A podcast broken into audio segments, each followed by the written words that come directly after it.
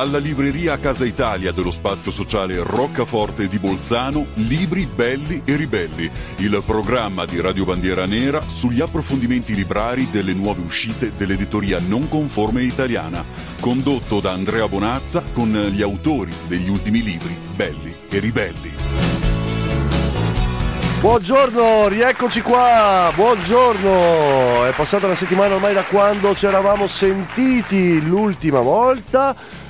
Oggi ci ritroviamo qui a Libri Belli e Ribelli su radiobandieranera.org insieme alle risate di di questo pubblico che mi sta altamente sulle scatole. Sei un po' trafelato oggi Andrea, ciao comunque. Buongiorno Lorenzo Molinari, Buongiorno. salutiamo anche Lorenzo in, in, in, diretta, ciao, in redazione con noi. In redazione, in regia, grazie. Sono un po' cosa, scusa? Sei un po' trafelato. Che vuol dire? Trafelato vuol dire sentirsi un po' affaticati, come se hai fatto una corsa per arrivare fino a qua, in quel senso. Se poi magari eviti anche di fumare qua dentro, c'è un cartello no. scritto vietato fumare. No, sono piene le palle di questi divieti, sono piene le palle di DPCM, eh. di tutte queste stronzate stronzate qua. Allora, Andrea, Infatti, ascolta vai. un attimo, Andrea, non perderti in chiacchiere di PCM, cose. Oggi mi perderò tantissimo eccetera, eccetera. in chiacchiere. Sì, conoscendoti sì. Allora, ci siamo lasciati settimana scorsa con una puntata bellissima dove abbiamo avuto ospite in trasmissione Emanuele Fusi con il libro Tramonto ad Addis, a Addis, a Addis. Ad, giusto e torniamo per oggi, come già ci avevi preannunciato, invece a, uh, a, parlare, a disquisire un po' su quest'altro bel mattone di libro che tu stai leggendo, che è L'Eneide.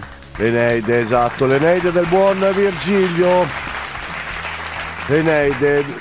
Eh, allora, faccio una piccola premessa, ragazzi.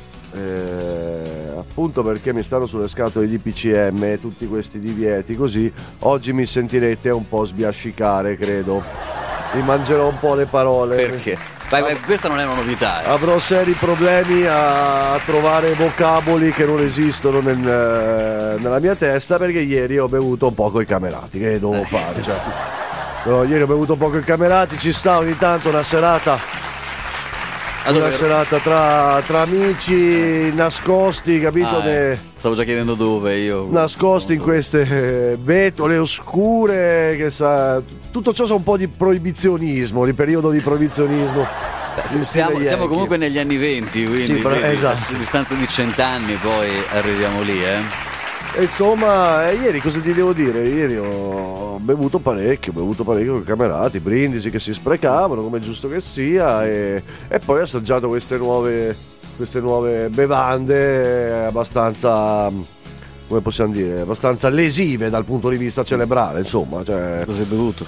Vabbè, vabbè mm, dopo un po' insomma non, non, sapevi più neanche tu. No, no, non è quello, dopo un po' la birra non andava più giù, allora siamo passati a questi, a questi intrulli demoniaci, Cocktail. nuragici, quindi da, da, dalla mitica terra sarda e sto parlando ovviamente di Mirto e Filo e Ferro. Cioè, Posso salutare Bebbo, visto che parliamo sì, di Sardegna, ma lo stesso, me, me, lo, lui, me lo fai venire in mente, però. Vabbè, salutiamo, salutiamo tutti gli amici sardi Bravo, anche, eh, esatto. che ci ascoltano sempre, Luca, Giuli, salutiamo tutti tutti i ragazzi della, della, bellissima e mitica Sardegna, mitica perché è antichissima la Sardegna, poi ci arriveremo magari a parlare. puntata. Sì, sarebbe molto carino da questo punto di vista. Fai un invito, chiedi a tutte le diverse redazioni insomma, in giro per l'Italia di Radio Bandiera Nera, sarebbe carino anche fare ogni tanto degli scambi, no? tipo inviarsi qualche bevanda, qualcosa da bere durante le trasmissioni, poi vedi come viaggi. Guarda, ti dirò Lorenzo, purtroppo questa cosa già avviene, purtroppo. e, vabbè. Vabbè. Sono un mal di testa che è allucinante oggi. Comunque. Eh, comunque abbiamo, abbiamo, già perso quasi 5 minuti. Ma entriamo... ne voglio perdere 20, ne voglio perdere. Sì, tanto dopo facciamo ritardo. Comunque, Vabbè. stavo dicendo, eh, eh. ho il cervello sconquassato da questi superalcolici, tra cui il mirto. Mm. No? Sì. Allora, il Mirto, tra l'altro, avrà un, uh, un, ruolo importantissimo nella trasmissione di oggi. Perché? O meglio, ha un ruolo importantissimo nel terzo libro dell'Eneide. Applauso! Applausi. Eh, questi sono mosci però, eh, come applausi. Va bene. Cosa volevi? I cori da stadio, gli applausi da, da stadio volevi tu? Dicevo, ha un terzo ruolo, libro. Ha un ruolo sì. importante nel terzo libro dell'Eneide, dopo vedremo per te. Comunque oggi arriviamo appunto al terzo libro, noi ci eravamo lasciati eh, qualche settimana fa con eh, l'assedio di Troia, la guerra di Troia dove ehm, alla fine, vi ricorderete, eh, alla fine del secondo libro Enea eh, fugge da- dalla città di Troia con in groppa il padre Anchise e tenendo per mano il figlio Iulo, eh, Iulo Ascanio, e, e fugge da Troia.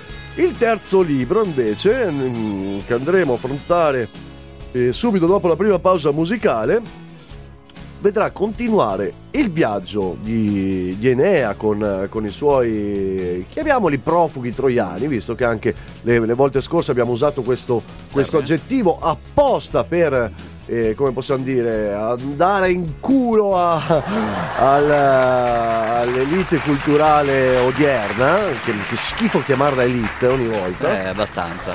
e alla casta culturale progressista moderna, come, come, cavolo vogliamo chiamarla.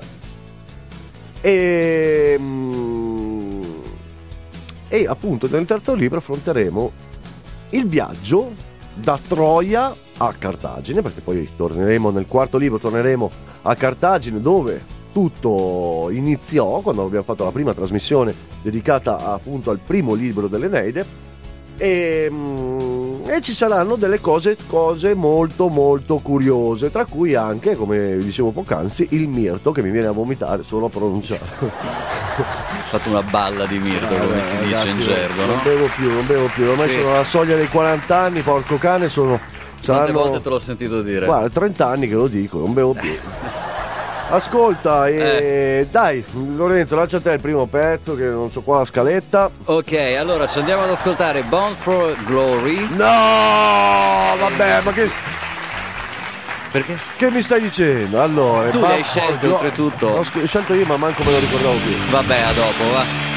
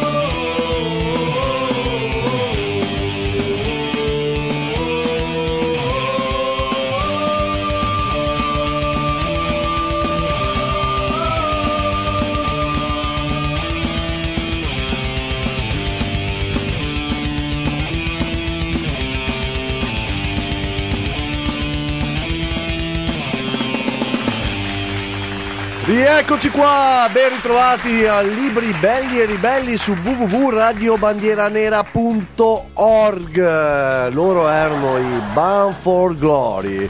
Coming Home si intitolava Coming Home. Torna a casa. Ovvero torna a casa, che è quello che, che fondamentalmente sta facendo Enea. Sta tornando da profugo, da profugo di Troia, sta tornando alla Questa trasmissione sta div- sembra sempre di più fuori dal coro con Mario Giordano. lo posso devo paragonarmi a Mario Giordano perché oggi le prendi. Coming home, torna a casa perché? Perché Nea deve cercare l'antica madre, Mm. ovvero l'antica madre patria. Dopo vedremo il profugo Enea, come lo chiamano, come lo chiamano i, i I sinistronzi, sinistroi, no? sì, ecco. sì. E Bound for Glory, Bound for Glory che comunque affronteremo più avanti anche per un altro libro che avevo già, avevo già annunciato che è Hate Core Connection, uscito, uscito a dicembre per Passaggio al Bosco Edizioni, dove c'è anche il sottoscritto che mette, mette un... eh, un Poco contrib- egocentrismo qui, eh? sì, poco egocentrismo, eh, sta mitomania, capito? Eh, no, perché comunque c'è un capitolo dedicato anche all'arcore italiano, anzi un bel capitolo, un bel, eh, sono parecchie pagine dedicate all'arcore italiano, dove c'è anche il gruppo, i gruppi nostri di Bolzano, tra cui il mio, quindi No Prisoner e Green Arrows, quindi abbiamo dato anche noi il nostro contributo al buon Max Ribaric per, per questo, per questo bellissimo libro di Passaggio al Bosco, 600 pagine tra l'altro di, di, di libro. Quindi un cioè. bel mattone anche quello. Un bel mattonato, sai che a me i libretti. me- me- oddio, a volte mi piacciono di più. Tipo, nelle mie collezioni mentali di oggi potrei anche leggermi qualcosa a fumetti. Comunque, comunque, comunque, arriviamo, eh, arriviamo a noi. Allora, Enea fugge da Troia, come abbiamo detto, no? nel secondo libro dell'Eneide.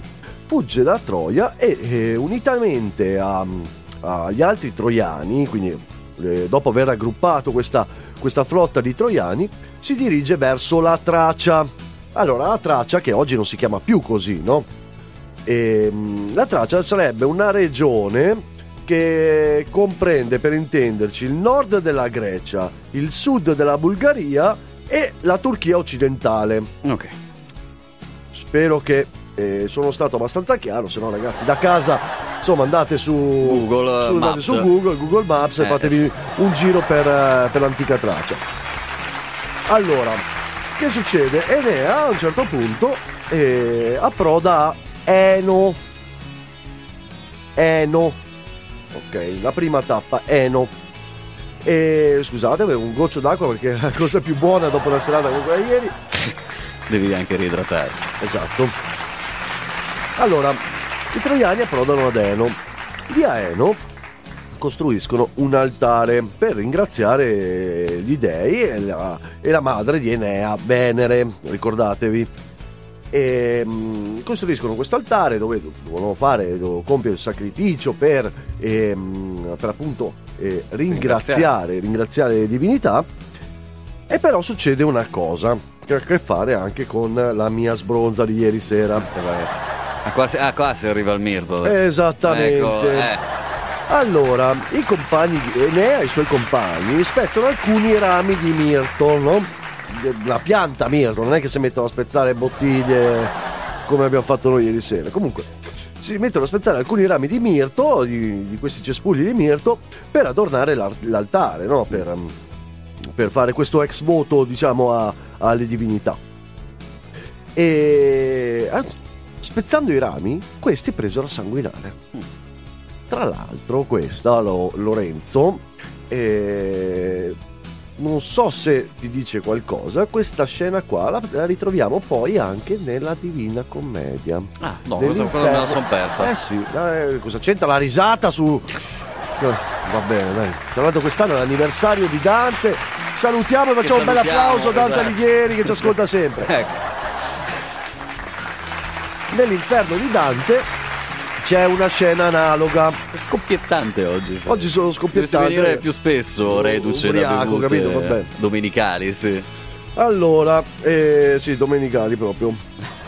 Allora, Perché ridi? il bello della diretta. Allora, questi ramoscelli di mirto, appunto, presero a sanguinare, no? E una voce parve uscire dal cespuglio di mirto. Che, eh, questa voce avvertiva fondamentalmente i troiani che la Tracia non avrebbe riservato loro un'accoglienza amichevole, no? Mm. Che grandi pericoli, grandi rischi si insediavano in quella terra a Eno per i troiani.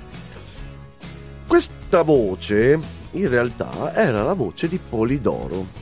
Chi è Polidoro? Allora, Polidoro è- era il defunto cugino di Enea. E, mm, praticamente Polidoro in- si mise a raccontare appunto a- ai troiani e quanto era successo quando il, ehm, il re di Troia, Priamo, di cui abbiamo già eh, Parlato, abbondantemente sì. parlato nella, nella seconda, nella seconda puntata nel seco- del- dedicata al secondo libro del, eh, L'Eneide. dell'Eneide.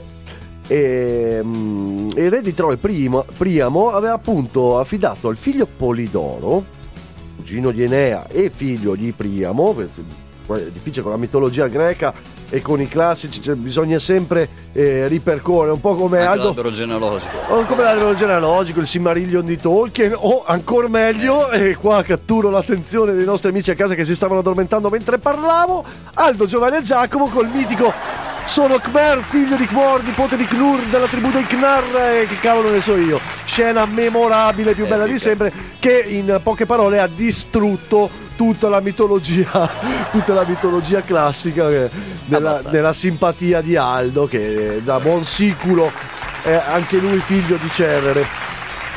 Comunque, comunque arriviamo, eh, torniamo, torniamo a noi. Allora, ehm, ba ba ba ba. Si è perso.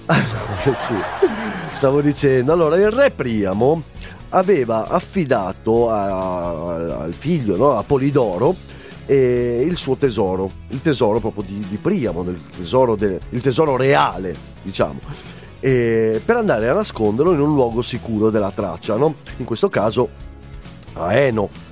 E, mm, poi, venuto a conoscenza però della caduta di Troia, Polimestore, che era un importante re della traccia, ehm, cosa fece? Da, da avido, da, da, mm, crudele, e uccise eh, Polidoro, uccise il figlio di Priamo, no? E appunto per, per impossessarsi del, del bottino, per impossessarsi del, del tesoro reale di Troia. E poi Ecuba, la, la moglie di Priamo, sconvolta, distrutta eh, psicologicamente, emotivamente per la perdita del figlio Polidoro, appunto ucciso da... ehm, mazza che casino, da... ucciso da Polimestore. Sono di sti nomi poi per... cioè, No, ma è un disastro. ma lo- No, te non puoi capire. Guarda, leggitela, leggitela così che. In latino. Io sto provando a leggere in latino, ragazzi. Sono È proprio terribile. deficiente. Sono. è Eh. Vabbè. Eh, insomma, cosa, uccide quell'altro. Esatto. E ecco ma cosa fa. Mm. Come ogni società civile, si vendica e uccide i figli di Polimestore. E li cava gli occhi a quest'ultimo. Giustamente. ma giustamente, ma scusa. Cioè, te non puoi. Occhio per occhio. Non puoi uccidere il buon Polidoro, capito? Il figlio di Priamo e pensare di eh, farla franca. Eh, Eh, certo. no, io arrivo, t'ammazzo, t'ammazzo tutti i figli che c'hai e poi ti levo pure gli occhi. Perché eh, è giusto così. Era abbastanza consuetudine comunque all'epoca, eh? perché se andiamo a leggere anche i libri dell'Antico Testamento non è che ci discostiamo più di tanto, Ma, anzi. ma ragazzi, ma Cioè. eh, occhio per occhio, dente per dente, ma for- questa è forse la miglior forma di civiltà. Tutto ciò crea dei. Io spero sempre che non ci ascolti Berizzi e compagnia bella. Comunque, Eh, ehm, questa è la miglior forma di civiltà. Questa è, è il. ehm, come, come- Madonna, ragazzi, io devo smettere di bere. Eh. Ehm, è il. ehm, sì? La miglior forma di... Cosa che vuoi dire? Di autogoverno, cos'è che no, vuoi dire? Non confondermi. Ah. Vabbè, senti, facciamo una bella cosa, finché ci pensi. Andiamo con un brano. No, aspetta, adesso porco cane mi impunto. Eh, voglio l'aiuto da casa del pubblico che fa altro che ridere e applaudire. Eh, dobbiamo creare un numero WhatsApp così la gente ci può anche scrivere magari durante le stare, sì, trasmissioni. durante le trasmissioni in diretta, il bello della diretta, la Eh. domenica sera si, ci si sbronza. ma E il lunedì mattina si viene in studio, esatto. E- Vabbè, quindi? E quindi, oh, là. Eh, vedi? Ti aiuto. Cavare gli occhi al proprio nemico crea un deterrente. Mm. Crea un deterrente affinché poi le persone non, non lo, fanno, non lo facciano più. Non come oggi, che capito, commetti dei crimini e poi la passi, la passi liscia, no? la fai sempre franca. E, C'è il processo e- prima, poi con processo calma, prima, poi ti poi trovi, la ti trovi capito. Palamara che, che, che ti assolve a te, Bravo, fai i nomi. gli eh. altri. Ma sì, che vita. È sempre comodo. Da Polidoro a Palamara, ragazzi, ci passano 3000 anni. eh.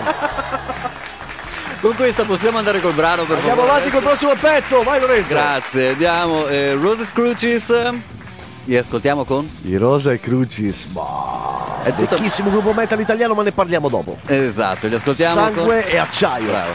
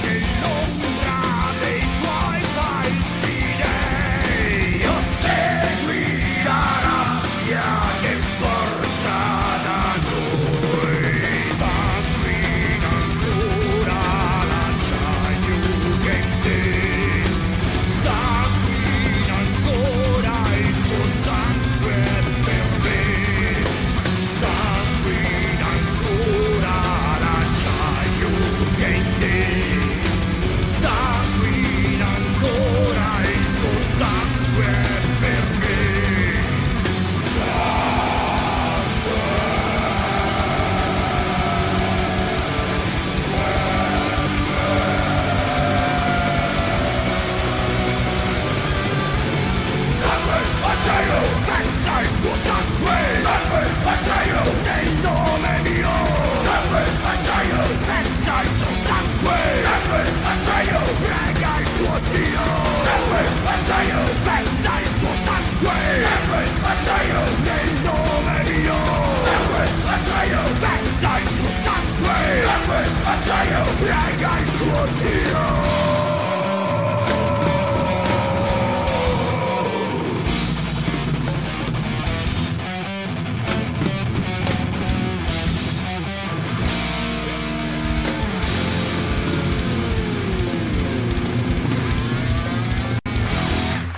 quei ritmi che ti svegliano. Ecco, eh, Dopo una bella sbronza, no? Esatto, è proprio questo, guarda, hai sentito questi, queste urla tribali no, ne- dei Rose Crucis? È quello che ho fatto io stamattina quando mi sono svegliato, mi sono andato alla sveglia per andare a lavorare. Porco Giuda, guarda. Così ero. Ma vabbè, dai. I Rose Crucis, Rose Crucis che eh, non sono tanto conosciuti alla, come possiamo dire, al Grande pubblico. al grande pubblico e sono sempre rimasti abbastanza di nicchia, ma sono una vecchissima band eh, italiana che merita di essere comunque ascoltata e riscoperta. Rose Crucis che nascono a Tivoli, sono, mm, sono dei metallari, è bello usare anche questo nome, dei metallari laziali, quindi di Tivoli, della, buona, della bellissima Tibur, e formatisi nel 1988, quindi... Un po' di tempo fa, eh. Un bel po' di tempo fa, un bel po' di tempo fa, stiamo parlando di eh, 30 anni che questi, questi ragazzi sono sulla scena e hanno fatto dei dischi notevoli, ehm, eh, dall'alto, come possiamo dire, dall'alto valore epico anche, nonostante il nome. Può stare stretto a molti, anche al sottoscritto, perché comunque i Rose Croce, i Rose Croce sono abbastanza, diciamo... mm, di un filone massonico che, Ah. che non piace, che non ci piace tanto. Va bene, Torniamo all'Eneide. torniamo all'Eneide, torniamo all'Eneide.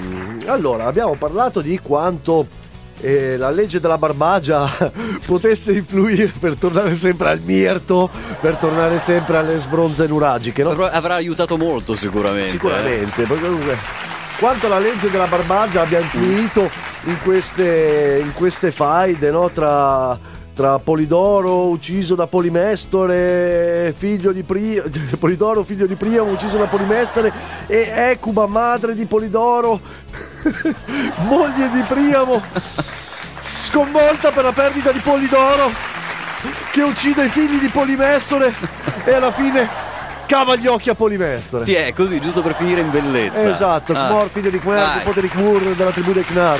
Sì, a pelle figlio d'Apollo poi tornare La pelle figlio di Apollo, sa, mamma no ragazzi, ma c'ho già c'ho un mal di testa per i cazzi miei, in più devo... E più te lo fai venire ancora di lo faccio più. venire ancora di più con supercalifragilistiche spiralitoso. capito? Bravo! L'ho detta giusta! Detta L'ho detta giusta, eh. giusta! Bravo, bravo, bravo. Allora, che succede? Quindi Eh. Il defunto Polidoro, quindi lo spirito di Polidoro che si mette a parlare tramite il mirto, non come sto facendo io oggi, ma eh, dalle- dai rami, dai rami che versano sangue di questo cespuglio di mirto che serviva per fare il voto alle divinità. E, mm, I troiani apprendono quindi la reale situazione di pericolo che incombe su di loro in quella terra, no? E allora che succede? Enea con i suoi compagni ordina subito di abbandonare eh, Eno, abbandonare quella, que- que- quella zona della Tracia, no? Per spingersi in un'altra isola. Allora, i troiani con le loro imbarcazioni riprendono il largo e arrivano dove? Arrivano a Delo. Dove sta Delo?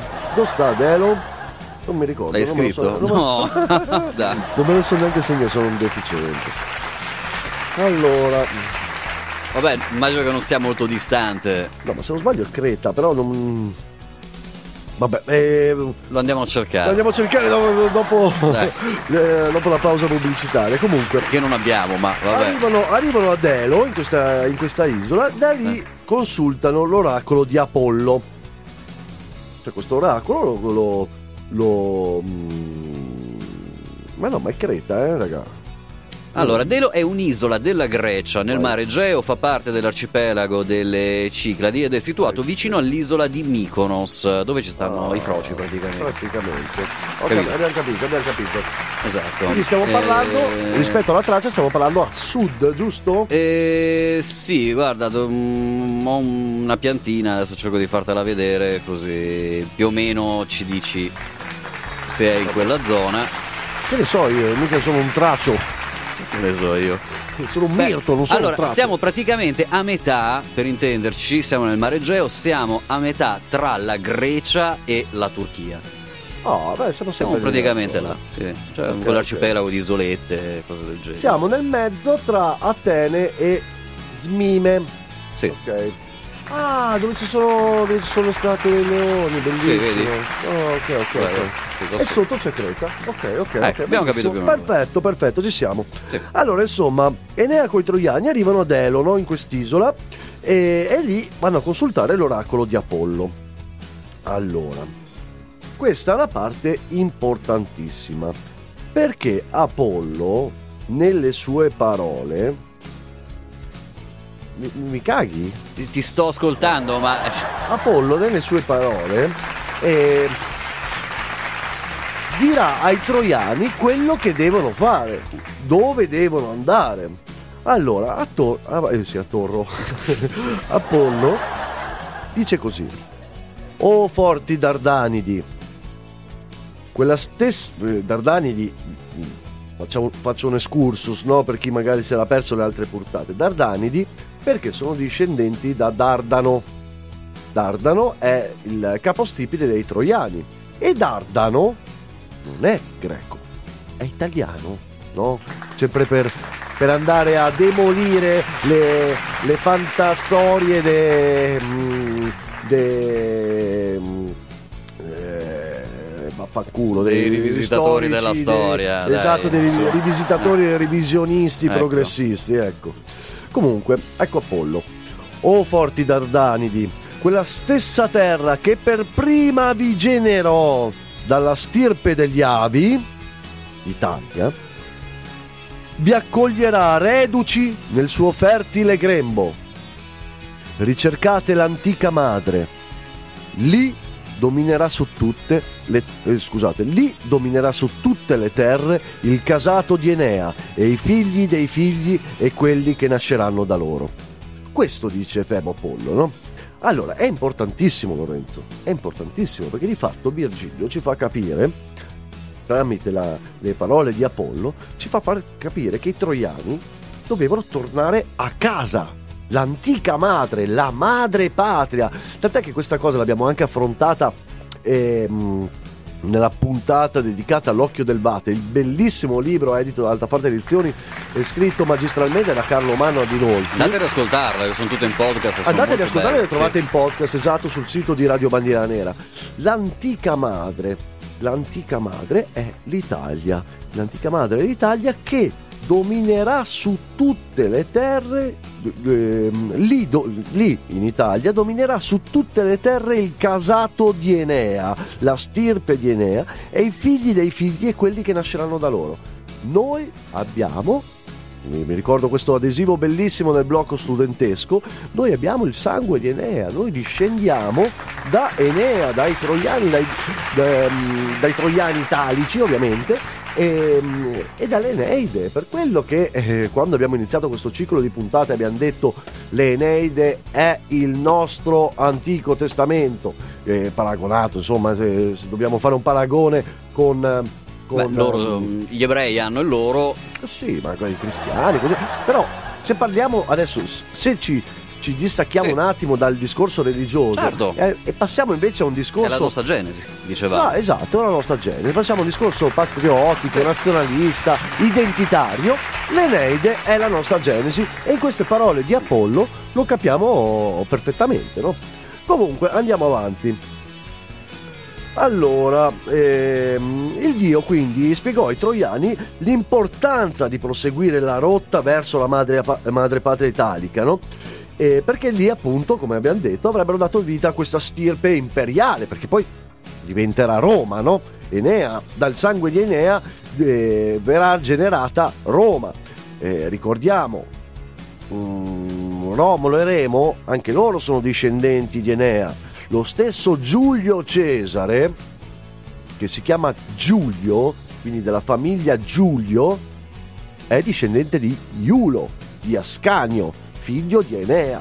Cioè, è Si torna tutto poi collegato. sempre lì, no? Esatto, esatto. Ma sono cose importantissime. Io ci tengo a sottolinearle perché nel corso delle- dei nostri 12 libri, quindi delle nostre 12 puntate dedicate all'Eneide, ehm, dobbiamo continuare, mi devi aiutare anche tu ovviamente, dobbiamo continuare a rinfrescare un po' la memoria, no? Per non Sì, far dobbiamo perdere... continuare a costruire praticamente questo albero genealogico che piano piano ci porterà poi ad avere un quadro chiaro anche delle diverse discendenze di chi, Assolutamente. chi, di, di chi e come è arrivato praticamente. Certo, e, e io ci tengo anche che in queste puntate noi usciamo anche da quelle che sono le parole di Virgilio, no? Da- del- dal, pome- dal poema dell'Eneide e eh, raccontiamo anche poi la storia successiva perché poi è tutto collegato, no? Sì. Non dico purtroppo fino ad arrivare ai giorni nostri perché di certo Eh, Di. Maio non, Eh. non discende da Enea ma discende da Po- Polimestore senza occhi, capito, cavati da Ecuba. Però insomma abbiamo avuto negli anni 20 di cui parlavamo prima, abbiamo avuto l'ultimo dei Cesari che eh, sicuramente, sicuramente il sangue di Enea ce l'aveva. Sapete benissimo a chi mi sto riferendo e anzi, e anzi ci butto nel politicamente scorretto e lo dico chi- chiaro e tondo, Benito Mussolini l'ho detto. Ci salutiamo e ci ascolta sempre. comunque. Anche lui, Sì, ci ascolta sempre. Va bene, Andiamo con un altro brano? ma non andiamo con un altro brano, fammi finire un attimo. Eh, Allora, eh, abbiamo detto che eh, Apollo, appunto, dice queste cose importantissime no, ai Dardanidi, ai Troiani. Però, però, ma il vecchio Anchise, padre di Enea, adesso... E vaffanculo. vai di Covid! Covid, Covid. Eh, preso freddo ieri. Bravo. Ecco, spruzza. Spru- che- ti spruzzi? Andiamo a spray disinfettante. Spray disinfettante, vabbè, madonna. Allora, il vecchio. Eh, profuma, però. Sì, eh? Lo sa di Mirto. il vecchio Anchise, dicevamo, quindi il padre di Enea. Eh. Però fondamentalmente non ci capisce un cazzo di quello che gli dice Apollo. Mm. No? Non- mm, stravolge praticamente le parole di Apollo. E secondo, secondo il padre Anchise, la madrepatria citata dall'oracolo eh, non era l'Italia, ma era Creta, perché Creta era la terra natale di Teucro. Teucro che era il primo re di Troia. Che casino ragazzi, che casino! Che casino! E Anchise combina un disastro, cioè stravolge quelli che sono state le, mm, eh, quella che è stata la direttiva, come si dice? Chiamiamola così. quello che sì. è stato l'ordine Sì. di, di Apollo. E, e cosa dice Anchise? E qua, e qua, mm, e qua chiudo che possiamo mandare il prossimo pezzo. Allora, vi leggo testualmente le parole di Anchise scritte da Virgilio. Ascoltate, o capi, e apprendete le vostre speranze. In mezzo al mare si trova Creta, isola del grande Giove, dove ci sono il monte Ideo e la culla della nostra gente. Abitano cento grandi città, regni ricchissimi. Da lì l'antichissimo padre Teucro, se ricordo bene le cose, eh, se ricordo bene le cose ascoltate, in origine venne ai Lidi Retei e cercò i luoghi per il suo regno. Non ancora si erano innalzate Illio, Troia, e le rocche di Pergamo. Abi- abitavano nelle valli profonde. Abitavano nelle valli profonde, scusate. Da qui la madre, abitatrice. Oh, sti applausi! Da qui la madre, abitatrice del Cibelo, e il bronzo dei, cori- dei coribanti e il bosco ideo. Da qui i silenzi propizi alle cerimonie sacre e i leoni aggiogati che tirarono il carro della signora. Perciò coraggio e proseguiamo la rotta per cui ci guidano i comandi degli dei. Plachiamo i venti e dirigiamoci ai regni di Cnosso. Non distano gran tratto, purché Giove ci, assista. Entro tre giorni la flotta getterà l'ancora sui lidi di Creta. Così disse Anchise. E poi andremo a vedere quale stronzata purtroppo il buon Anchise abbia raccontato ai troiani. Esatto, andiamo avanti con la musica, caro Andrea. Vai. Annunci? Eh, dimmi. Esportunazione. Oh, ragazzi, qua torniamo, torniamo agli anni 90, ai mitici anni 90. Quanto ho adorato questo disco. Division 2. Loro sono i Division 250, gloriosa band non conforme spagnola. E la canzone eh, che tra l'altro è stata plagiata, diciamo così, dai mitici Bese Uncles. Andiamo ad ascoltarci.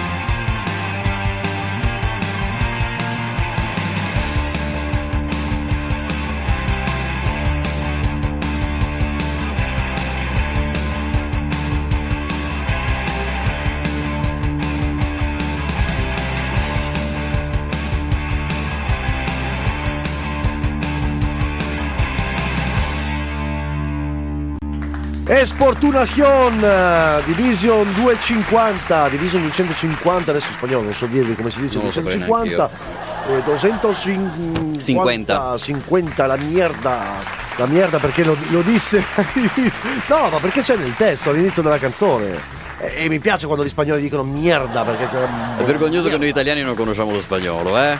Ma, parla per te scusa io so È un dialetto italiano. Lorenzo, io ieri sera parlavo anche il giapponese, Sì. anche, parlavo anche il cretese per tornare Anche a il noi. cretinese volendo. Eh, e soprattutto il cretinese. esatto. Sì, vabbè. Allora, Dai, dobbiamo andare un po' veloci. dobbiamo po' velocizzare. alle queste cose, va bene. Tu l'hai detto fuori onda. Sì, l'ho detto, l'ho detto, è vero, l'ho Eh. detto. Allora, Anchise, il buon vecchio Anchise, eh, di fatto eh, capisce male quello che eh, gli disse, eh, che, eh, che ai troiani disse il, mm, il buon Apollo, l'oracolo di Apollo, e eh, vuole andare a Creta, cioè porta i troiani a Creta. Allora Creta è l'isola sacra Giove, no? Lo dice, lo dice Anchise nel, mm, nel testo. E, mm, è l'isola sacra Giove anche perché da lì proveniva Teucro, no? E- Teucro e anche la dea Cibele. E, mm, da Creta anche si era allontanato anche il re Idomeneo. Il re Idomeneo, che casino, eh? Perché Lorenzo mi guarda con questi occhi sgranati. Qua bisogna Allora, prendere appunti per, bisogna- per seguire queste puntate di bisogna prendere libri appunti. belli e ribelli. eh. Cioè, è, è uno studio più È uno che- studio, non è una lettura semplice, non è che te leggi Harmony o. o Beh, a tratti è un po' Harmony anche, però. Ma non comunque. diciamo fesserie. Eh, so. Allora, eh, Idomeneo era un re greco che praticamente partecipò all'assedio di Troia, no? E contro, quindi, contro quindi i troiani. Comunque, giunti a Creta, i nostri troiani dovettero affrontare poi tremende giornate impestate da carestia e da un'orribile pestilenza che li decimò, morirono, morirono, molti morirono. E, mm, mm, mani- così si manifestò in questa maniera, no? con, con la carestia. Poi non vi dico quello che, che Virgilio scrive all'interno del libro perché è molto pesante anche, no? quando parla de- appunto eh, di, di Molto crudo. molto crudo quando parla di queste giornate ehm, attraversate da, da carestie e pe- e pestilenze, eh, però così i troiani capiscono che, eh, cavolo, questo, mh, questi eventi, questi brutti eventi sono semplicemente la disapprovazione degli dei per essersi fermati in quest'isola, no? E allora in aiuto ad Enea, che mh, lì era disperato, calcolate la pop- eh, il suo popolo, no? I, i suoi profughi che pian piano iniziano a, a morire di queste, di, di queste malattie, morire Queste di fame, pestilenze, così. sì. Esatto. E, mm, Queste piaghe, direbbe qualcuno. Certo, no, Eh è sì. vero, vero, giusto, Eh. giusto. E praticamente in sogno ad Enea apparvero i penati. Ve li ricordate i penati? no. Allora, i penati, l'avevo detto nel, adesso non mi ricordo se era nel primo libro o nel secondo libro di, di Virgilio, eh, i, i penati erano gli spiriti degli antenati, Detta così, allora sì. No, ce gli spiriti degli antenati, quindi queste, queste figure ehm, ancestrali e allo stesso tempo divine ehm, che eh, accom- accompagnano Enea in tutto il, il corso de- dell'Eneide. E anche qui è molto importante, è la saggezza degli avi, se vogliamo, no? È la saggezza degli avi che indica sempre la via. Un po' come, parafrasando i Z0 Alpha, eh, sono le voci dei caduti che ci, che ci indicano la via. Nella bellissima, nella bellissima canzone ehm, Arremba sempre, no? Sono le voci dei caduti che ci indicano la via. È un po' quello che succede ad Enea. Quando, quando Enea è, è scoraggiato, è, è afflitto da eh, eventi contrari, corrono in suo aiuto i, diciamo così, insomma, gli appaiono eh, i penati, gli spiriti dei penati che gli danno, che gli suggeriscono cosa lui deve fare. E allora i penati spiegarono a- a- all'eroe di Troia di avere mal interpretato le indicazioni dell'oracolo, no? Cioè, come abbiamo detto prima, Anchisa ma ha interpretato malissimo quello che disse l'oracolo di Apollo. E che la reale rotta ehm, Che era da Eh, intraprendere. che era da realtà, intraprendere era Corito. Corito, non, cioè la destinazione no? era Corito, non Creta. Cos'è Corito? Che città è Corito? Detta così ti sparerei Corinto. Tutti pensano a Corinto. Eh sì, perché Corito, Corinto. Sì, siamo- esatto, no? c'è anche una grandissima discussione storica e archeologica su questo, no? Eh, ma non è Corinto, attenzione, Corito è il nome antico di Tarquinia. Ah, Eh sì, e dove si trova Tarquinia? Tarquinia, come tutti ben sapete, è una delle più grandi e famose città etrusche e si trova in Etruria, la parte meridionale dell'Etruria, ovvero nel Lazio. no? Abbiamo, a Tarquinia abbiamo una necropoli bellissima. Eh, Tarquinia e Cerveteri, tra l'altro, sono le, le due necropoli etrusche più famose in tutto il mondo. Calcolate che Cer- la necropoli di Cerveteri, per dire, ha ehm, per numero di tombe, sia tombe rupestri antichissime anche del periodo villanoviano, sia tombe etrusche e poi romane, eh, è paragonabile solo alla Valle dei Re in Ah, Egitto. Quindi calcolate quanti tesori abbiamo in Italia che per dire anche Lorenzo non conosce. Maledetto, no vabbè, sto scherzando. Sono sceso a. Roma la prima volta nel 2015, Eh. quindi fai conto te. Comunque ne approfitto per salutare il buon, eh, il buon Claudio e tutta la ciurma di Cerveteri, la Dispoli e eh, Tarquinia, che spero che ci ascoltino, perché mi hanno fatto visitare eh, un po' di mesi fa la, la necropoli della, della banditaccia di Cerveteri, che è veramente bellissima. Se ragazzi se avete occasione andate a visitarla perché Cerveteri e Tarquinia sono due luoghi veramente magici, magici. E, e- ah, scusate, adesso mi sono perso via perché ovviamente l'emozione, l'emozione no, di parlare di, di Tarquinia. Comunque, alla necropoli di Tarquinia, nella tomba dell'Orco, così chiamata tomba dell'Orco, è risalente al IV secolo a.C., noi troviamo degli affreschi nella tomba che hanno a che fare con l'Odissea, con Ulisse. Che eh, per, eh, gli- sai come... Lorenzo, sai gli Etruschi come chiamavano Ulisse? Come chiamavano Ulisse gli Etruschi? Nano. Nano. Male- Nano malefico. Nano. Eh, gli Etruschi a Ulisse Vabbè. lo chiamavano Nano. eh, Era, eh, lo paragonavano forse al, al cavaliere di Arcore, non lo so. Vabbè, dai. All'interno di- di- di- della tomba dell'orco di Tarquinia, quindi, Sì. ci sono degli affreschi bellissimi, bellissimi che si possono ancora vedere, cioè quindi con i, con i colori molto accesi anche, per, calcoliamo, parliamo del IV secolo avanti Cristo, Quindi no? più di 2000 anni fa. Più più di 2000 anni fa. 2400 anni fa. Esatto. E, mm, questi affreschi sim- eh, simboleggiano Ulisse con Polifemo. Cioè, ci sono varie, vari mm, Episodi. episodi, esatto, del- legati a- agli inni omerici, alle, mm, alla mitologia omerica, alla mitologia classica. E comunque arrivano a. I nostri eroi van- eh, riprendono la rotta da Creta perché devono andare appunto a eh, Co- Corito, Corito, detta anche oggi eh, comunemente Tarquinia. Allora, adesso vi leggo quello che realmente i penati, quindi gli spiriti degli avi, dicono ad Enea in sogno. Ciò che Apollo potrebbe dirti se andassi ad Ortigia, Ortigia sapete cos'è, no? Ortigia, Sicilia, Siracusa, vabbè comunque ci andremo avanti anche perché ci arriveremo ad Ortigia. Ciò che Apollo potrebbe dirti se andassi ad Ortigia, te lo predice qui ed ecco ci manda di sua volontà alla tua casa. Noi abbiamo seguito te e le tue armi fin dall'incendio di Troia. Al tuo comando abbiamo attraversato con le navi il mare rigonfio.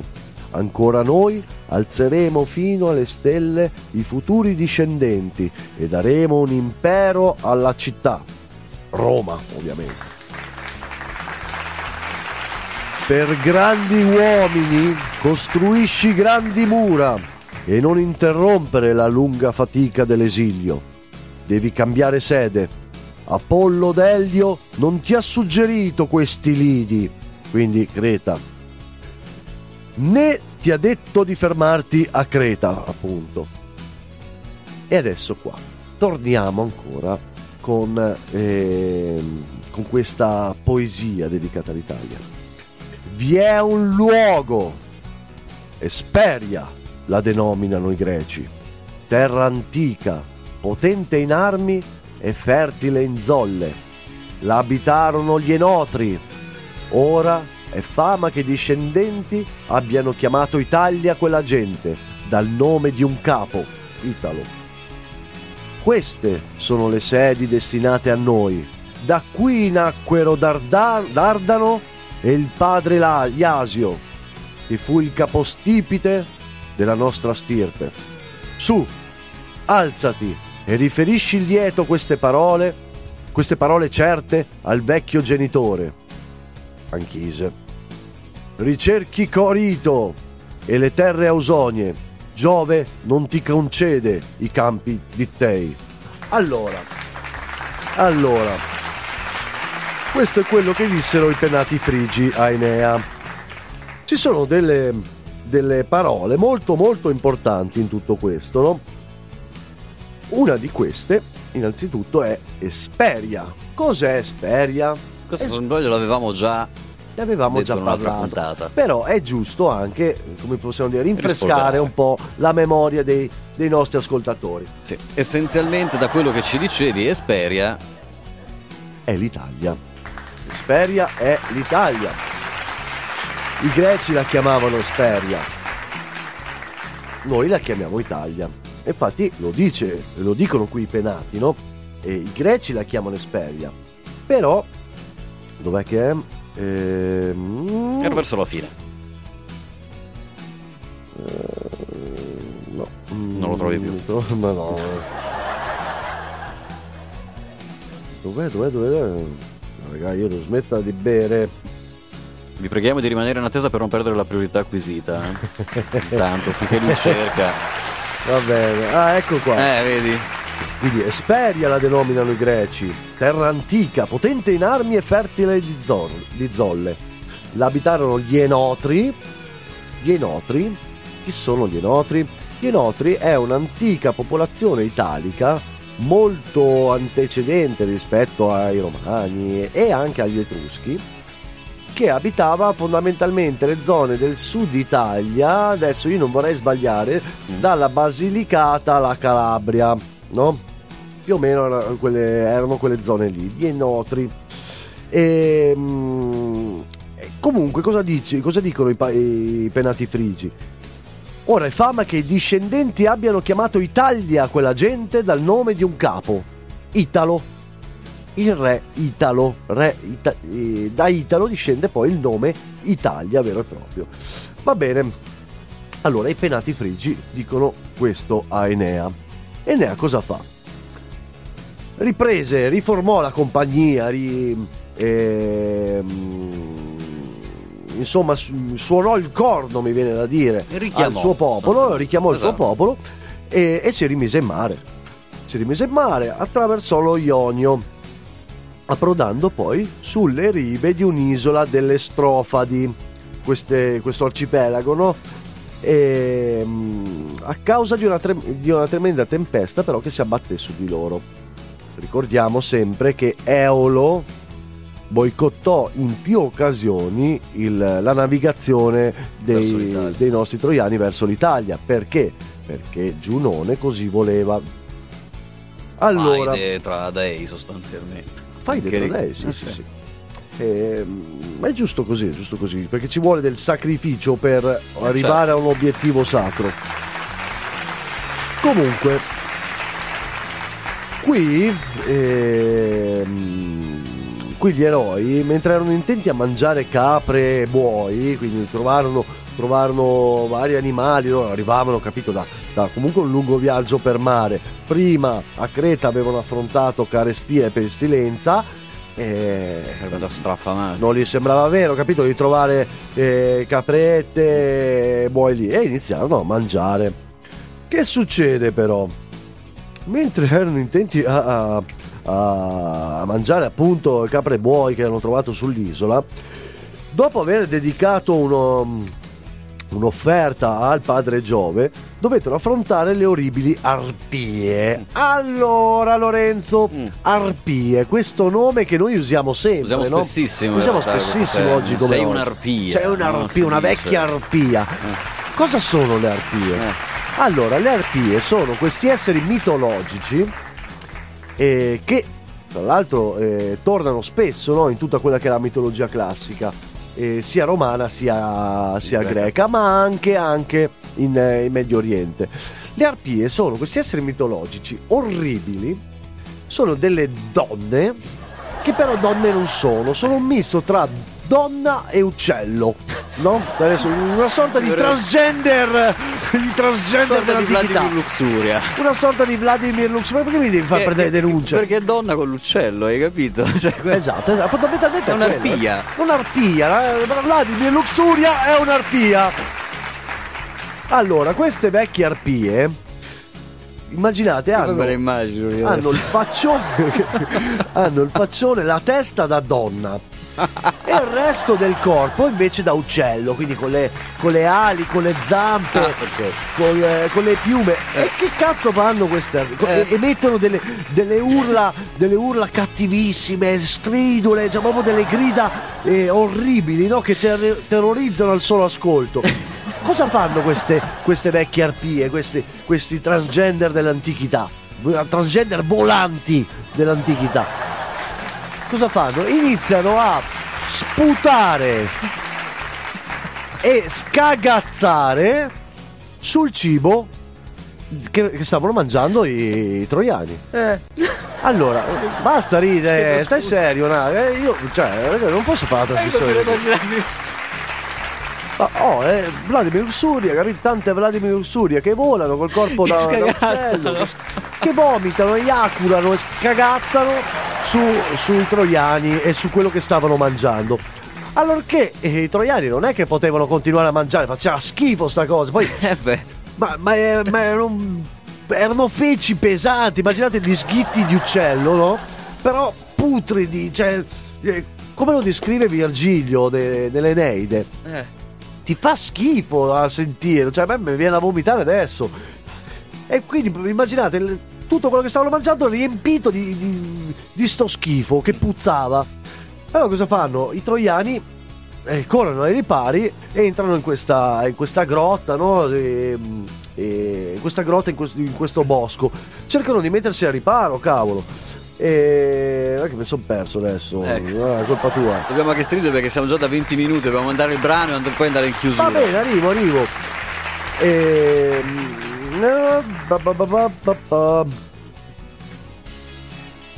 Io vado col brano se vuoi, eh. se- Stai se calmo che arrivo. Eh. Ah, eccola qua. Eh. Oh, perché non mi ricordavo il nome. Allora, Celeno. Oh, alla fine sono, porco cane, mille pagine di libro. Eh, ho dai, capito, però. Cioè, Allora, Celeno, chi era Celeno? Celeno, che anche, anche Celeno poi tornerà, tornerà spessissimo in tutta quella che è la mitologia, non solo quella del mondo antico, ma anche in, eh, in tempi, diciamo, tra virgolette, più recenti, no? come può, può essere il Rinascimento italiano.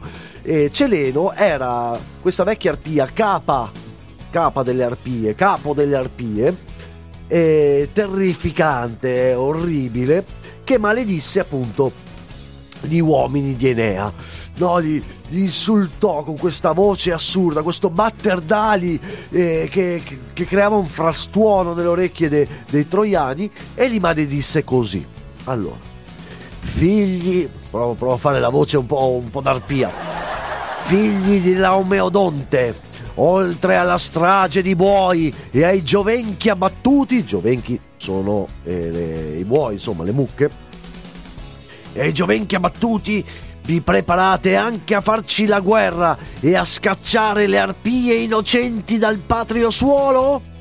Orbene, ascoltate e mettetevi bene in mente queste parole, che il Padre Onnipotente predisse a Febo e a me, Febo Apollo, e che io, la più grande delle furie, rivelo a voi. Vomito adesso. Voi, col favore dei venti, cercate la rotta per l'Italia. Arriverete in Italia e potrete entrare nei porti. Ma cingerete di mura la città che vi è stata da- data solo dopo che una crudele carestia, punizione dell'aggressione contro di noi, vi costringa a mangiare a morsi le mense. si sente che canta il coro, eh? Madonna. Poi perde la gola e la voce. Però va bene, dai. Ci stava un po', stai calmo, ci stava un po' di teatralità in tutto questo. Quello sì. Dai, Aspetta, calmo, fammi far ripartire la base un'altra volta. Santa. Ma Stringi. allora, stringo, sto stringendo, ma fammi parlare. Allora, vi costringa, cioè la carestia no, che, che avrebbero trovato in Italia, Eh. li costringa a mangiare a morsi le mense. Cosa sono le mense? Le mense sono fondamentalmente le.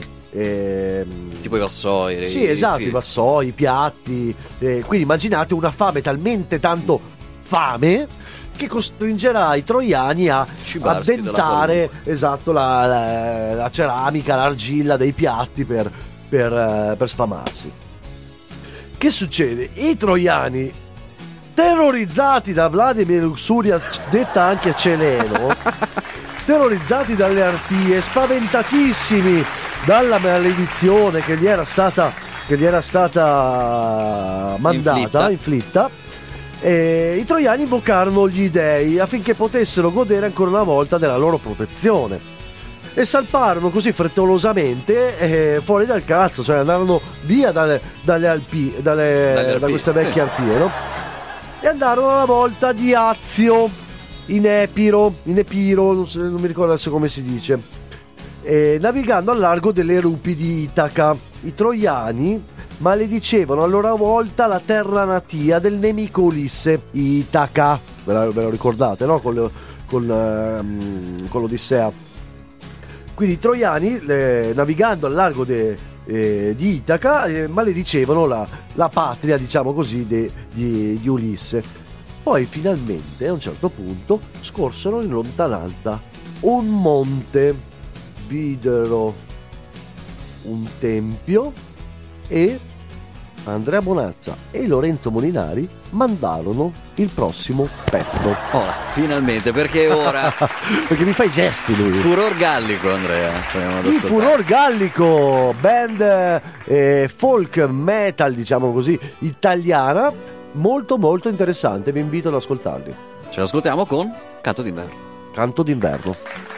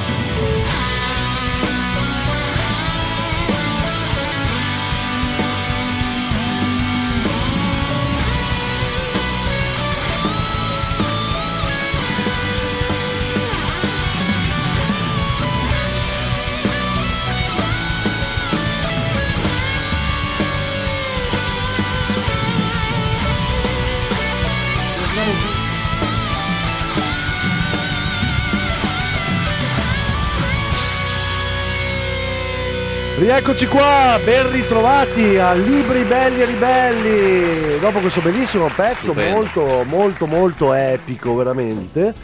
E torniamo a noi. Allora, ci eravamo lasciati con Vladimir Luxuria, Celeno e le altre arpie che cagano sulla testa e sul mangiare dei troiani. Lo farebbero anche oggi, eh. Lo farebbero anche oggi, lo fanno di fatto. Eh sì, esatto. Transgender volanti. E che succede? Praticamente i troiani prendono il largo, cioè scappano da, da, mm, da quest'isola, no? da, da- da Creta infestata da- dalle arpie e... e mm, cosa sto dicendo? Ma Che ne so io. No, non era Creta, dai. Eh, da quest'isola delle strofadi. E, mm, scappano e mentre sono in mare, a un certo punto vedono Itaca. Itaca, tan- la tanto odiata Itaca, e la maledicono, no? Perché Itaca appunto è la, è la, la terra che ha eh, dato i natali a, eh, all'odiato e crudele Ulisse. Il nano, ricordiamo. Il na- chiamato nano dagli Etruschi, esatto. Allora, che succede? Eh, finalmente i troiani in mare, sulle navi, vedono il monte Leucate e il famoso tempio di Apollo. Allora, i troiani scendono, approdano sull'isola e arrivano alle mura di una piccola città. Il popolo di Enea allora contento per, questo, eh, per questa ennesima salvezza no?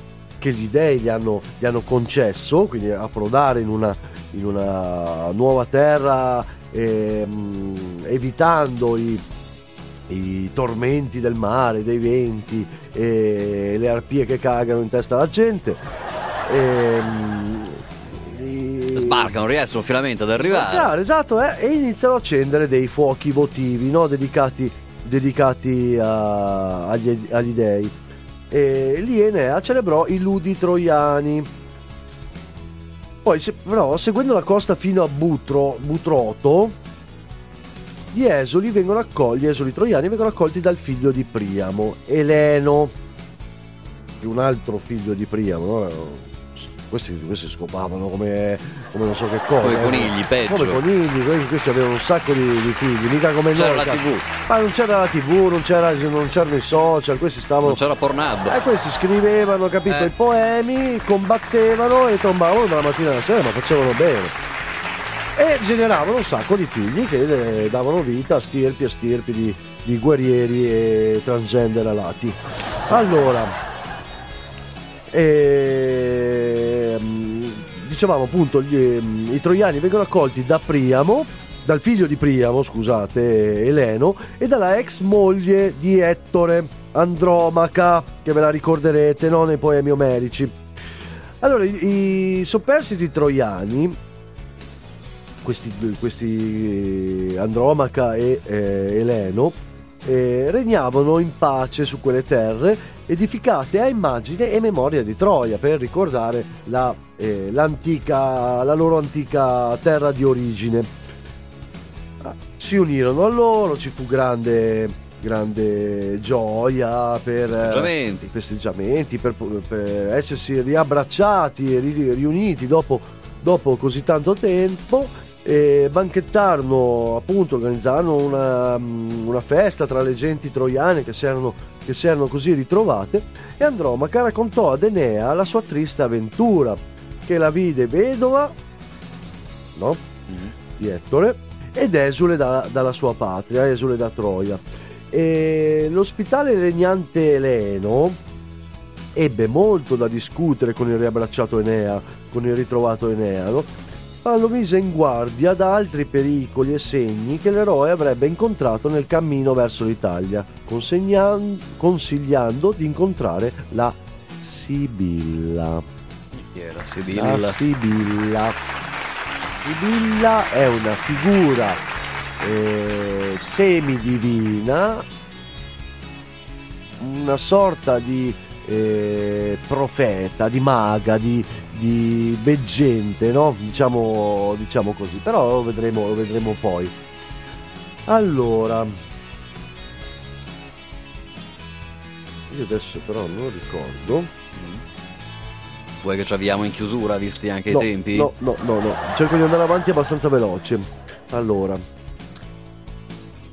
stirpe troiana, interprete degli dei, che intendi la volontà di Febo, di Apollo, i tripodi e gli, e gli allori di Clario, le stelle, le lingue degli uccelli e i presagi del volo propizio. Parla dunque, ogni segno, ogni segno divino mi ha annunziato benevolo il percorso. Tutti gli dei mi hanno suggerito nei loro responsi di andare in Italia e di affrontare terre remote. Solo l'arpia celeno profetizza un flagello inaudito e sacrilego a dirsi mi preannuncia tristi ire e la ripugnante fame, quali pericoli devo evitare per primi? Oppure, che cosa devo seguire se voglio evitare tali fatiche? Questo è quello che, eh, che chiese Enea a- alla Sibilla. E la Sibilla risponde. Oh figlio della dea, da molte parole te ne fornirò poche. In realtà ti assicuro non sono, non sono minimamente poche, andiamo nella, nel- nella prossima trasmissione quasi. Questo è il dono della sintesi no? che avevano, che avevano le, le Sibille. Vabbè. Eh, oh figlio della dea, da molte parole te ne fornirò poche, affinché tu attraversi le distese dei mari stranieri senza correre rischi e possa gettare le ancore nel porto Ausonio. Infatti, le parche proibiscono ad Eleno di sapere il resto e la Saturnia Giunone vieta di dirlo.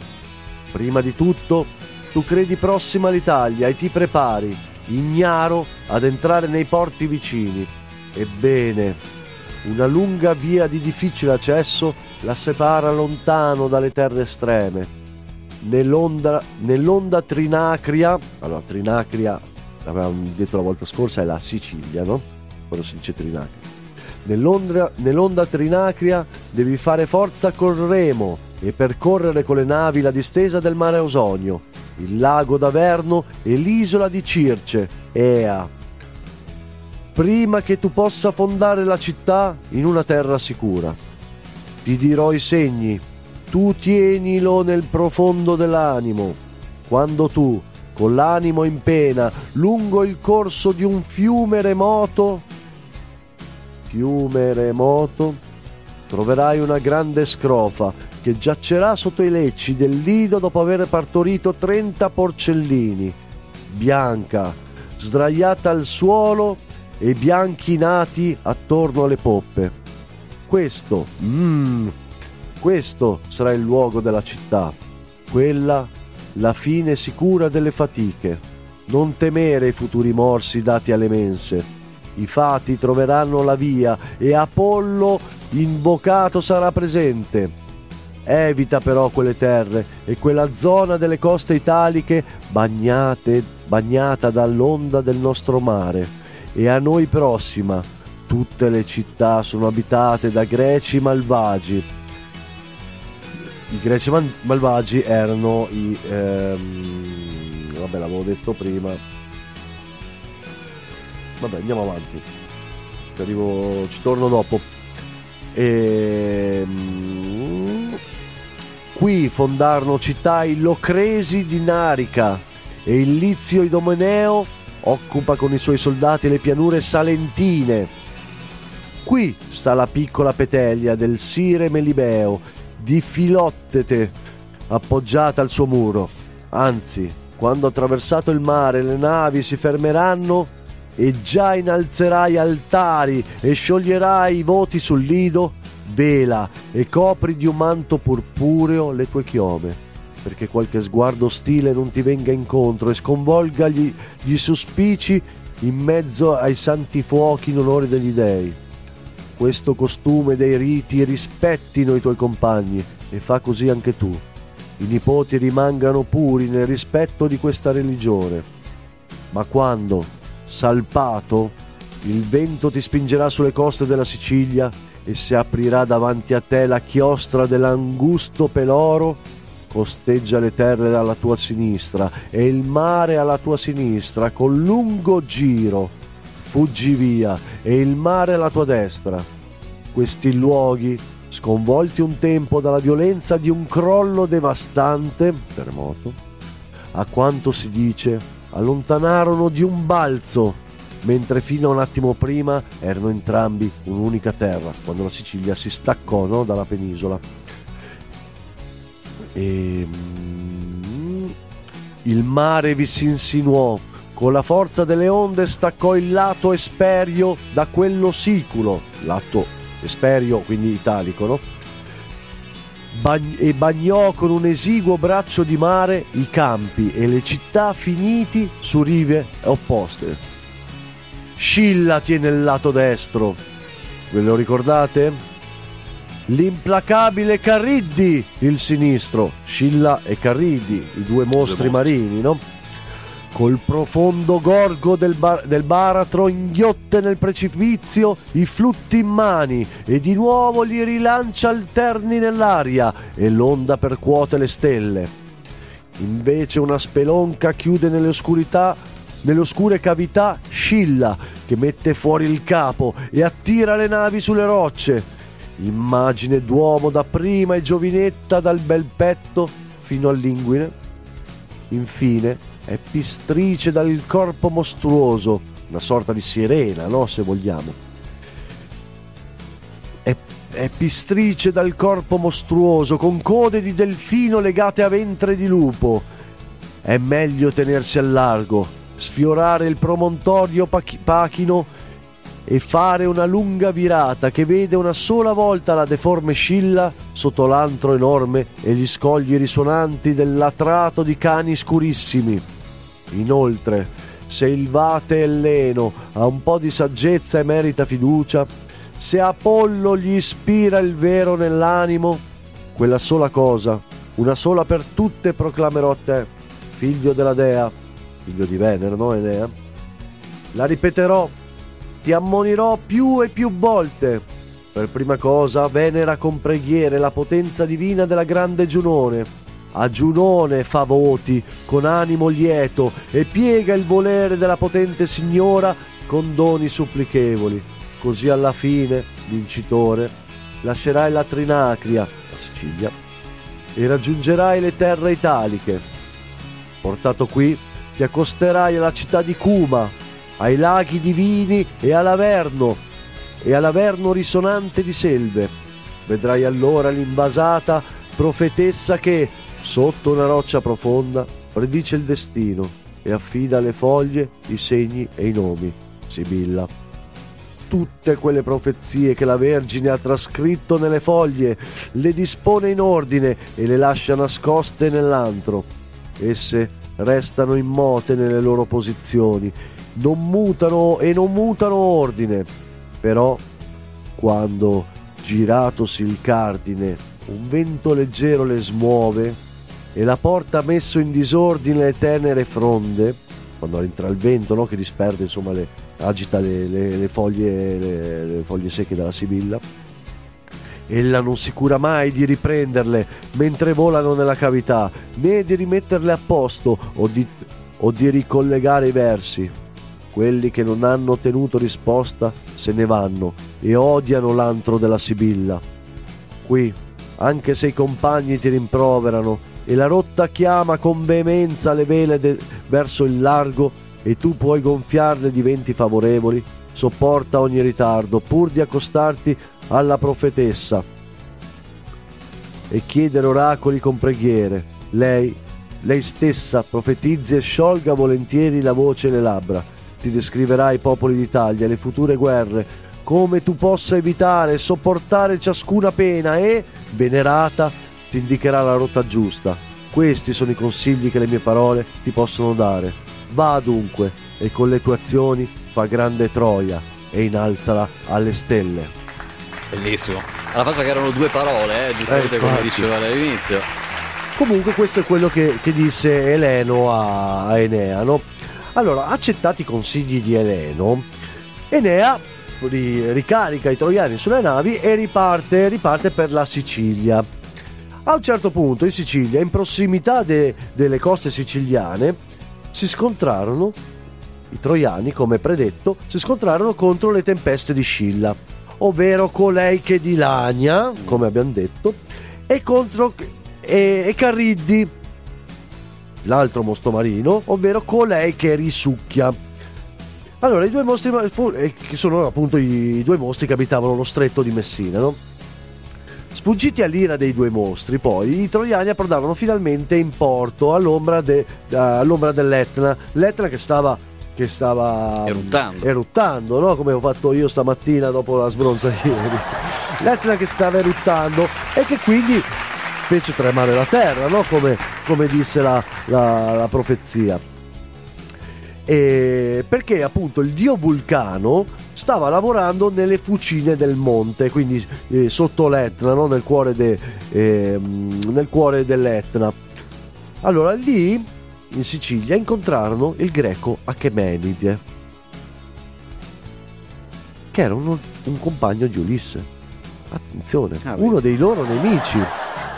E il vecchio Chemedine si presentò subito loro, li corse incontro e li mise subito in guardia dai ciclopi, raccontando la sua storia. Allora, mandiamo l'ultimo pezzo musicale e poi torniamo per l'ultima tranche della trasmissione. Esatto, andiamo ad ascoltarci i The Cure. Ci andiamo ad ascoltare con Just Like Heaven. Just like Heaven. Ah, beh.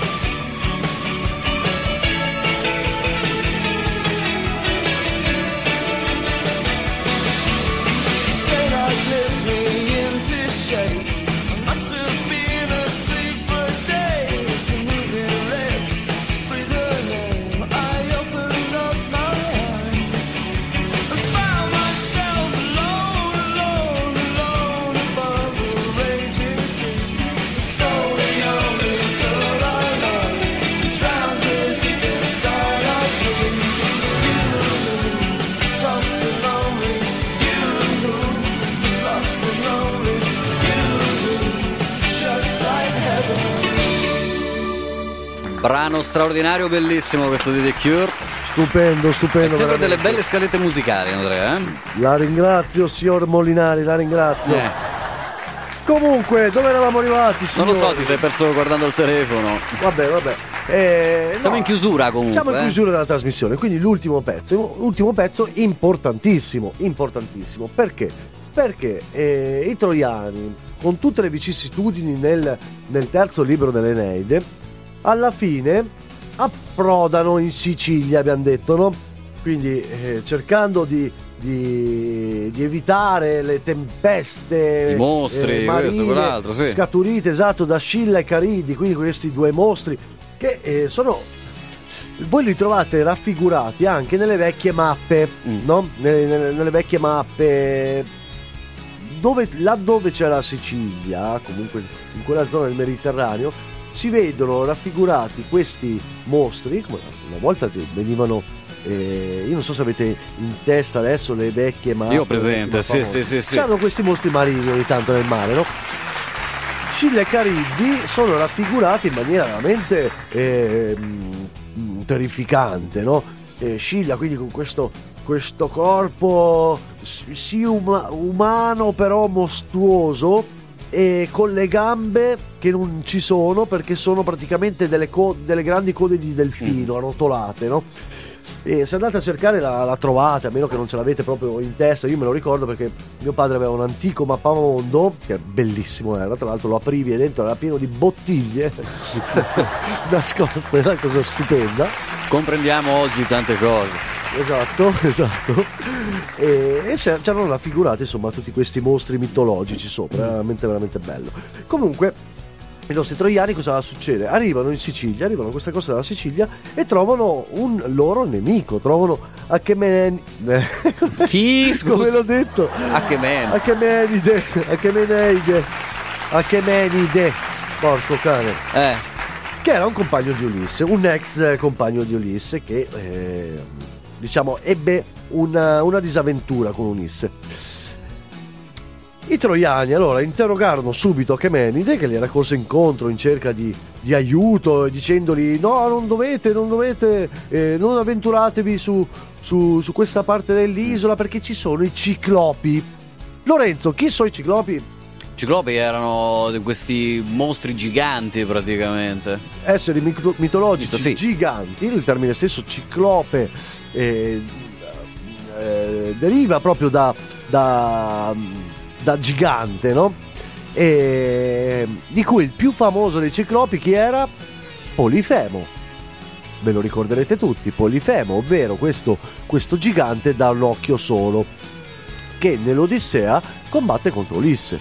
Allora, vediamo adesso cosa eh, il greco Achemenide dice ai troiani. Si presenta così. Silenzio. La, la mia patria è Itaca.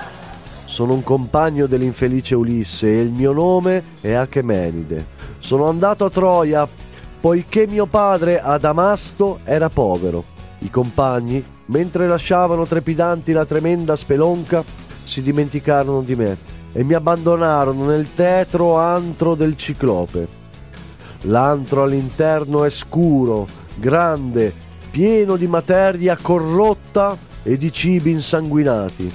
Egli è enorme e arriva a toccare le, le alte stelle.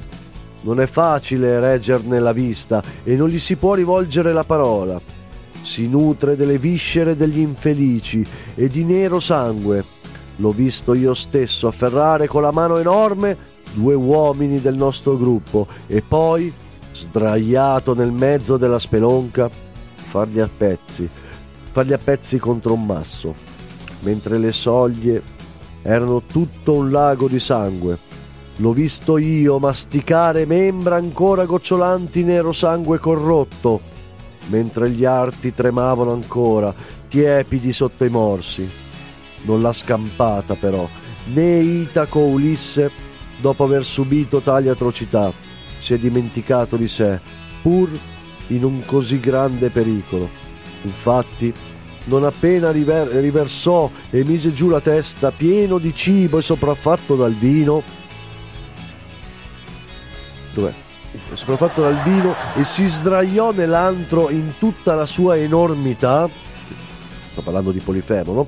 Eruttando nel sogno materra- materia corrotta e brandelli misti a vino insanguinato, noi, supplicati grandi numi e, tirati a- e tirate a sorte i nostri ruoli, ci buttiamo su di lui tutti insieme, da ogni parte.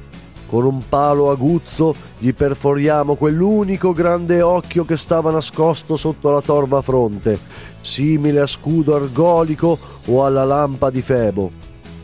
Infine ci vendichiamo con truce gioia delle ombre dei compagni. Le ombre, vi avevo già detto, erano gli, Gli spiriti, spiriti. no, dei compagni, come per dire i caduti. Senza risate, Lorenzo. Ma fuggite, infelici, fuggite e staccate la fune del- dal lido. Fu- nel senso levate l'ancora, no? Perché Polifemo nella caverna tiene sì chiuse le greggi lanute, le, le pecore, e ne preme le poppe. Mm. Ah, Andrea!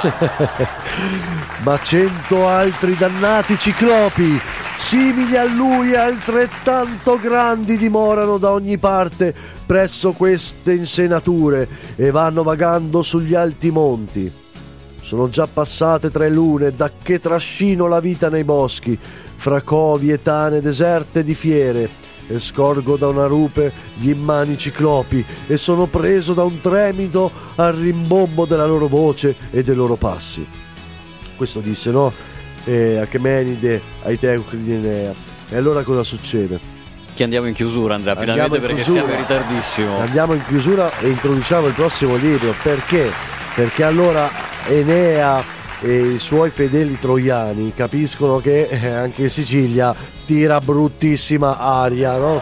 Con tutti sti cazzo di giganti ciclopici che, che- che girano eh, affamati di carne umana. Caricano a bordo, allora i, i troiani caricano a bordo il, il- la nuova conoscenza, il greco Achemenide, e con il resto della flotta iniziano a circumnavigare la Sicilia fino ad, E- ad Eprano, che oggi è Trapani, e dove il vecchio Anchise, il vecchio padre di Enea, muore di stenti. Vecchio padre di Enea, dopo tutti questi viaggi, le carestie e tutto quanto, a Trapani trova il- l'eterno riposo, diciamo così. Con la tristezza in cuore per eh, la perdita del, del padre Anchise, allora cosa succede? I troiani ripartono. E- ma, ma ripartono per arrivare in Italia, ma dove, dove arrivano? Perché beccano una, una Dove tempesta arriveranno? a Cartagine. Ah, di nuovo. Perché tutto questo... Tutto riparto. No, di nuovo, non di nuovo Lorenzo, stai poco attento. Questo era ancora parte del racconto di Enea alla regina di Done. Porca. Ti ricordi nel primo Sì. stai a te, nel primo libro appunto Enea racconta Sono questo passate quasi quattro settimane ormai, Andrea, eh, da, da- da- che abbiamo detto No, che è il terzo libro, sono racconto. passate tre settimane. Sì, ma di messa in onda siamo Sì, ormai alla quarta ok. settimana. Comunque, Eh, questa è la fine del racconto di Enea, dove poi vi- conclude dicendo alla regina, ecco poi noi ripartiamo dalla Sicilia, da Trapani, dopo, dopo aver fatto il funerale al povero padre Anchise e arriviamo nella tua terra, nel tuo regno, a Cartagine. E con questo noi chiudiamo questa terza dopo un'ora e 40 di trasmissione. va bene così. Noi chiudiamo questa terza e ultima, no, ultima un cavolo, Ultima no, eh, infatti. solo all'inizio. Eh. Questa terza parte delle Eneide del buon Virgilio. Ci risentiamo la settimana prossima su Libri Belli e Ribelli, ovviamente sempre su www.radiomaniera.org da Andrea Bonazza e mm, Fabio Mingo, Lorenzo Molinari. Per oggi è tutto. Ciao a tutti! Settimana prossima.